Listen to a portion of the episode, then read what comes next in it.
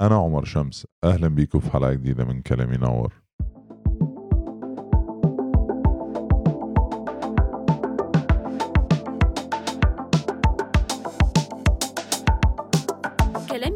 هو أول بودكاست عربي مبسط عن الحياة المالية.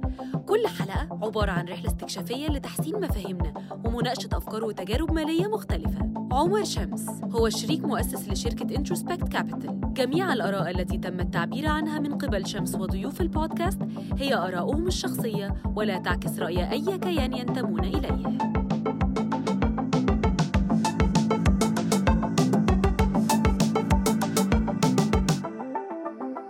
أهلا بيكم في حلقة جديدة من بودكاست كلام ينور.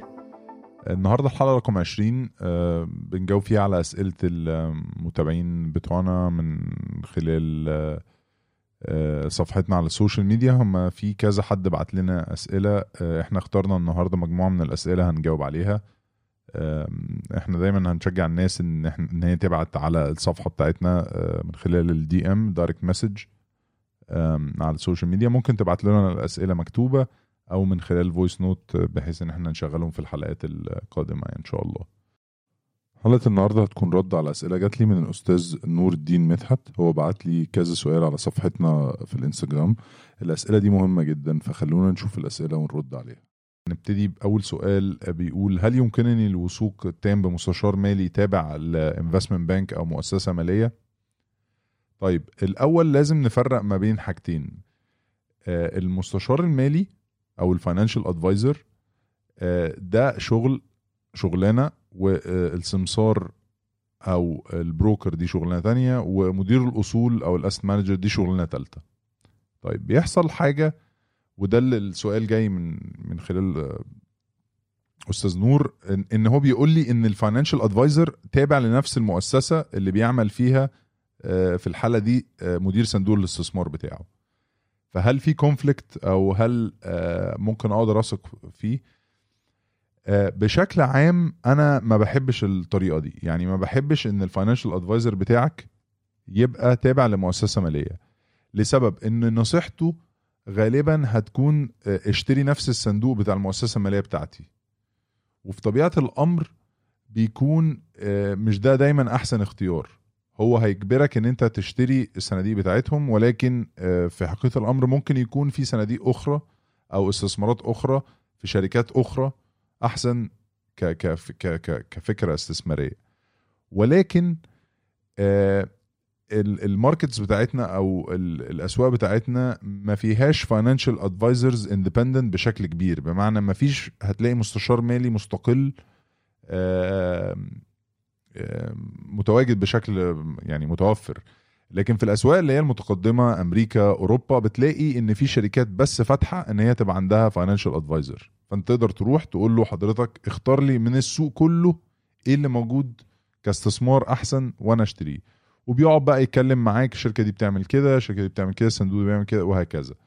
ولكن في بعض الأحيان ما بنلاقيش ال- ال- الحاجة دي بسهولة. طيب لو ما لقيتش الحاجة دي بسهولة وأنا مجبر إن أنا آه، أستثمر من خلال الم- المستشار المالي ده أنا بقول ابتدي. ابتدي لو أنت ما عندكش خيارات كتير. ليه؟ لأن عدم البداية أخطر بكتير جدا من إن أنت تبتدي ما تبتديش أصلا. ف ف ف فأنا عايزك برضو آه، تدور. طيب لو الاتنين تابعين لبعض محتاج أسأل إيه؟ محتاج أسأل إن هيكل الرسوم على الأقل ما يبقاش فيه double fees أو أنا بدفع مصروف مرتين. ما يبقاش عندي بدفع فلوس لل financial advisor وبعدين بدفع فلوس داخل صندوق الاستثمار. فمهم جدا جدا أعرف ال- الحاجة دي. ده أول سؤال لازم أسأله. هل بدفع مرتين ولا بدفع مرة واحدة؟ يبقى لازم أعرف آه، الرسوم المتضم يعني مضمونة في ال في, ال في إن أنا أروح من خلال الراجل ده. الحاجة التانية إن أنا دايما أسأله وابص على صندوق الاستثمار ده. هل هو آه بيتراك الاستثمار المطلوب آه بشكل كويس ولا لا؟ بمعنى إيه؟ إن أنا مثلا آه اخترت صندوق استثمار على الأسهم المصرية آه أرجع أشوف ال returns بتاعتها أو العوائد اللي حصلت آه في الخمس سنين اللي فاتوا أو في الثلاث سنين اللي فاتوا أو في السنتين والسنة مثلا. هل هم مطابقين للعوائد اللي بتحصل في صندوق في في ال market عادي ولا لا؟ وال market العادي ده ممكن أقيسه بالمؤشر الرئيسي بتاع البورصة. يعني ممكن أشوف مثلا EGX 30 في مصر كمثال طلع في الخمس سنين 50% مثلا يعني أنا بقول أي أرقام. وأشوف صندوق الاستثمار اللي هو بيحاول يبيعه لي ده. هل طلع بنفس القيمة ولا لأ؟ لو هو مش بي track بطريقة مظبوطة يبقى يبقى في مشكلة تانية في إدارة الصندوق ده. فدول السؤالين اللي أنا هبتدي أسألهم. طيب بعد كده المفروض أعمل إيه؟ لو عرفت ألاقي financial advisor independent في يوم من الأيام ممكن وقتها أبتدي أنقل استثماراتي من خلال ال financial advisor الجديد ده اللي هو independent أو مستقل ملوش دعوة بأي شركة وهو يكون لي محفظتي بشكل أحسن بعد كده. السؤال التاني من أستاذ نور آه، هل امتلاك صندوق استثمار مشترك يوفر آه، التنويع الكافي ولا لا وهو بيقول آه، برضو تكملة يعني آه، بيقول الأبحاث بت بت بتقول إن الفوائد بتاعت التنوع بتاع الاستثمار بتبقى ضئيلة بعد السهم العشرين جوه الصندوق فهل هناك خطر على وجه التحديد لوضع معظم محفظتي في صندوق أسهم واحد تديره شركة واحدة؟ أنا من وجهة نظري البسيطة لو الصندوق اللي حضرتك اخترته بيعمل لك المطلوب ممكن استثماراتك كلها تبقى في صندوق واحد. بمعنى إيه؟ إن في واحد مثلا عايز محفظة متوازنة. محفظة متوازنة يعني مثلا المثال المشهور جدا اللي هو محفظة ال 60 40 اللي هو 60% أسهم و40% سندات. لو في صندوق استثمار آه، بيديني الاتنين مع بعض أنا ممكن أحط استثماراتي في صندوق واحد. بدل ما أروح أشتري صندوق أسهم 60% وصندوق أدوات دخل ثابت 40% فلو الصندوق اللي حضرتك شايفه آه، بيوفر لك التنويع المناسب أنا أنصح إن أنت ممكن تحط في صندوق واحد مفيش مشكلة. يبقى أنا هنا أهم حاجة أعرف إيه؟ أعرف أهداف الصندوق بتاعتي. ال- ال- ال- اللي مدير الطرح بتاعه بيقول أنا هعمل كذا كذا كذا. هل في تنوع في الأسهم آه، كويس. هل في تنوع في الاستراتيجية بطريقة كويسة ولا لأ؟ فأنا ما عنديش مشكلة إن استثماراتك كلها تبقى في صندوق واحد مش لازم تبقى في 10 و 15 صندوق. آه، سؤال ثالث من أستاذ نور بيقول كنت أرغب دائما في التنويع خارج مصر آه، ولكن المشكلة أنني لا أعرف من من أين أبدأ وكيف أبدأ. طيب. آه، انت لو مقيم في في في اي دولة النهارده وعايز تستثمر عالميا انت مش محتاج تسافر في اي حتة أو تروح تفتح في اي حتة حسابات أو كده. انت ممكن من خلال ال online brokers ال online brokers دول بيبقوا سمسار. وممكن ترجع برضو لحلقة الاستثمار اللي عملناها قريب. آه، تعرف يعني إيه شركة سمسارة؟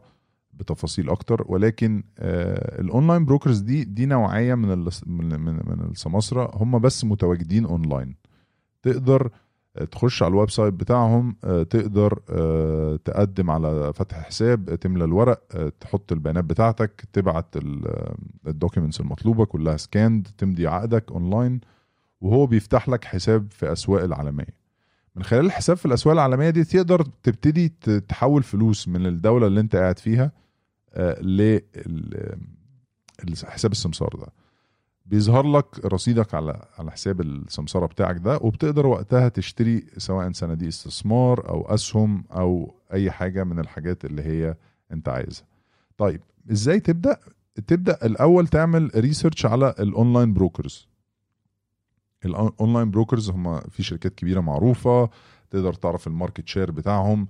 أنا مش مش يعني مش برشح حد آه، عن التاني بس أنا دايما بحب آه، أفتح مع السماسره اللي هم عندهم آه، الشركة بتاعتهم شركة السمساره دي نفسها موجودة على آه، بورصة. يعني آه، أسهمها متداولة على بورصة ما. لسبب؟ لأن الأسهم لما بتبقى متداولة على بورصة آه، بيبقى في نوع ما رقابة أعلى من الرقابة العادية لو هي شركة خاصة. فتقدر تعرف تشوف ميزانية الشركة تقدر تشوف هي بتكسب أو بتخسر.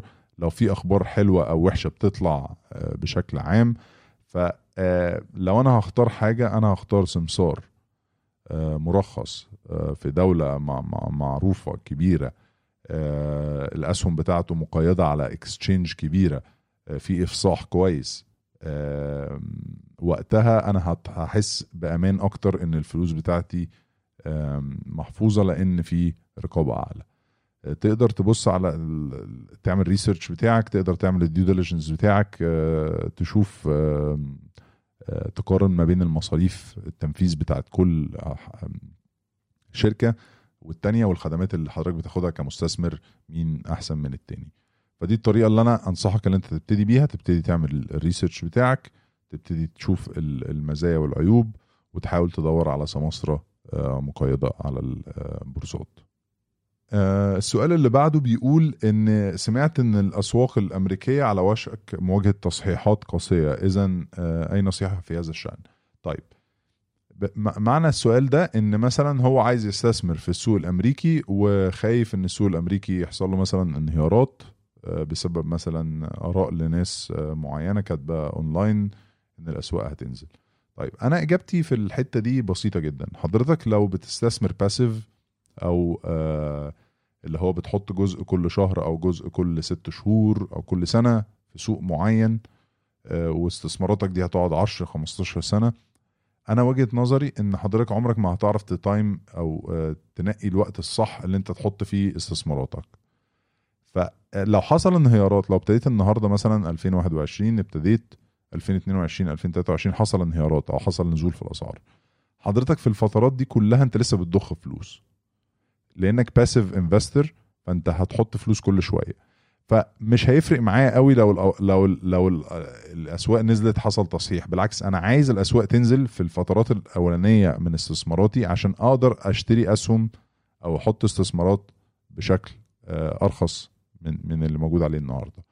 فلو حضرتك الان لو خطتك طويلة المدى وأنت بتشتري كل شوية وبتعمل حاجة اسمها dollar cost averaging أو إن أنت بتعدل المتوسط بتاعك في الشراء آه، كل ما الوقت بيعدي. فأنا بالنسبة لي التصحيح ده أو الهبوط الأسواق ده ممكن يكون في مصلحتك على المدى الطويل مش آه، ضدك. فابتدي once إن أنت تبتدي هتتعلم وهتشوف مواقف مختلفة ممكن في الانهيارات دي تضخ فلوس أكتر فتبقى حاجة مفيدة أكتر كمان. فأنا لو أنا passive investor تاني long term أنا مش هتفرق معايا قوي لو في تصحيحات في الأسواق. والكلام ده شفناه مثلا في وقت ال- الكورونا آه، حصل آه، آه، نزول جامد في الأسواق في شهر 3 و4 2020 واللي حط فلوس أو ضخ فلوس أكتر في الحسابات بتاعة الانفستمنت بتاعته النهارده بعد سنة ونص هو عمل فلوس أكتر من من العادي بسبب وجود الانهيارات دي. السؤال اللي بعده بيقول لي أنا مش عارف لو أنت هتعرف ولا لأ بس صناديق آه، أدوات الدخل الثابت آه، تغلبت على صناديق الأسهم في مصر آه، من حيث العوائد على مدى ست سنين اللي فاتوا. آه، هل ده معناه إن الاستثمار في الأسهم فكرة سيئة في مصر؟ آه، لو أنت حضرتك بتستثمر تاني لمدى طويل آه، في cycles معينة آه، أو فترات معينة ممكن تقعد حتى عشر سنين إن asset class وإحنا اتكلمنا على يعني إيه asset class قبل كده. آه، زي مثلا أدوات الدخل الثابت يبقى أداؤه أحسن من الأسهم. والعكس في فترات الأسهم بتبقى أحسن بكتير من أدوات الدخل الثابت. طيب لو أنا واحد مش متخصص وأنا بحط فلوسي آه، في دولة زي مصر الفوائد فيها عالية. أنا دايما بنصح المحفظة المتوازنة هو حاجة أحسن بكتير. المحفظه المتوازنه زي ما قلنا انت ممكن تبقى 50 50 أو 60 40 60% أسهم 40% من أدوات الدخل الثابت. ليه؟ عشان لو جالنا cycles أو آه، فترات معينة من الزمن واحد آه، أحسن من التاني ال- الأداء ال- بتاع المحفظة بالكامل يبقى شكله آه، متوازن. ولكن ما بنصحش إن أنا مثلا السنة دي هخش أسهم والسنة اللي وراها هخش دخل ثابت وبعدين أرجع تاني أسهم. لا أنا بشوف على ال long term المحفظة المتوازنة في دولة زي مصر الفوائد بتاعتها عالية. آه، هتحميني لو الأسهم في فترة معينة ما بتشتغلش. وبعدين لو الأسهم اشتغلت وال returns بتاعت الأسهم أنت ممكن يجيلك في السنة returns جامدة جدا يحصل 50 60 70% تعوض لك السنين اللي هي كانت واقفة فيه قبل كده ما بتشتغلش. فالمحفظة المتوازنة في رأيي البسيط على ال long term هي آمن وخاصة إن حضرتك إنسان مش متخصص أو مش بتشتغل في المجال ده ودي استثمارات جانبية آه أنت عايز تقلل فيها ال risk. آه السؤال الأخير من أستاذ نور بيقول آه أعرف إن القاعدة الأساسية 50 30 20 آه دي أعتقد آه، قاعدة يعني الناس آه ممكن تقرأ عليها في ال في ال personal finance أو ال budgeting أو عمل ميزانية. هو بيسأل هل لديك نصيحة حول كيفية تو- توفير الطريقة الأكثر فعالية لعمليات الشراء الكبي- الكبيرة؟ وهنا هو بيقول زي مثلا آه، اللابتوب الموبايل آه، اللي هي حاجات فجائية بتبقى أنا عايز أعملها وما عنديش عندي الكاش بتاعها السيولة بتاعتها. أنا أول حاجة أنصح بيها آه، النهارده مع وجود التمويل ال- اللي هو المتناهي الصغر أو بنلاقي شركات بتمول شراء الموبايلات أو شراء ال laptops. في أحيان كتير جدا بلاقي آه الحاجات دي بتتمول almost على zero interest يعني هو مثلا سعر الموبايل 15000 جنيه 20000 جنيه ايا كان الرقم ده يقول لك أنا هديهولك على سنة أو على سنتين أو على ثلاثة بفايدة قرب ال zero يبقى دي أول فكرة إن أنت تحاول تمول الحاجات دي من خلال ال- ال- المورد بتاعها. يعني شركة اتصالات عاملة مثلا offer على الآيفون أو عاملة على السامسونج أو ايا كان. يبقى دي أول طريقة إن أنت تفكر فيها مع ال plan بتاعتك الموبايل بتاعتك بتحط مثلا رقم معين شهريا يمول لك التليفون. دي حاجة مش هتأثر على ال cash flow بتاعك مش هتأثر على نسب التحويش بتاعتك.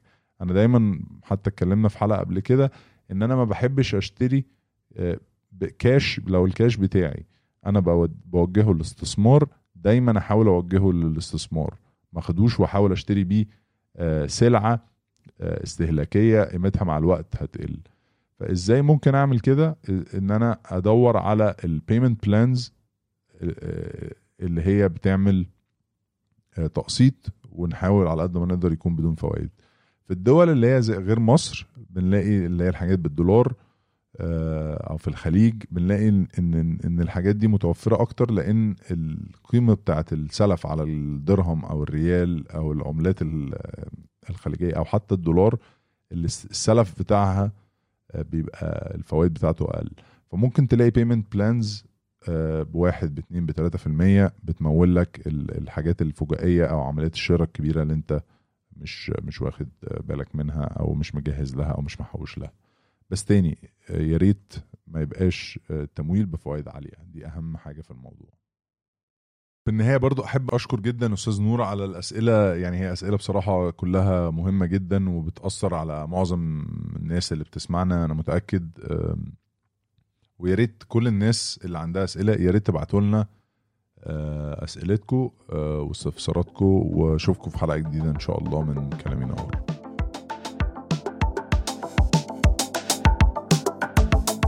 تقدروا تسمعونا على كل منصات البودكاست زي Apple Podcast، Google، Spotify وأماكن تانية كتير. هذا البودكاست مخصص لأغراض تعليمية فقط ولا ينبغي الاعتماد عليه في القرارات الاستثمارية. أي اعتماد على المعلومات المقدمة يتم على مسؤوليتك الخاصة.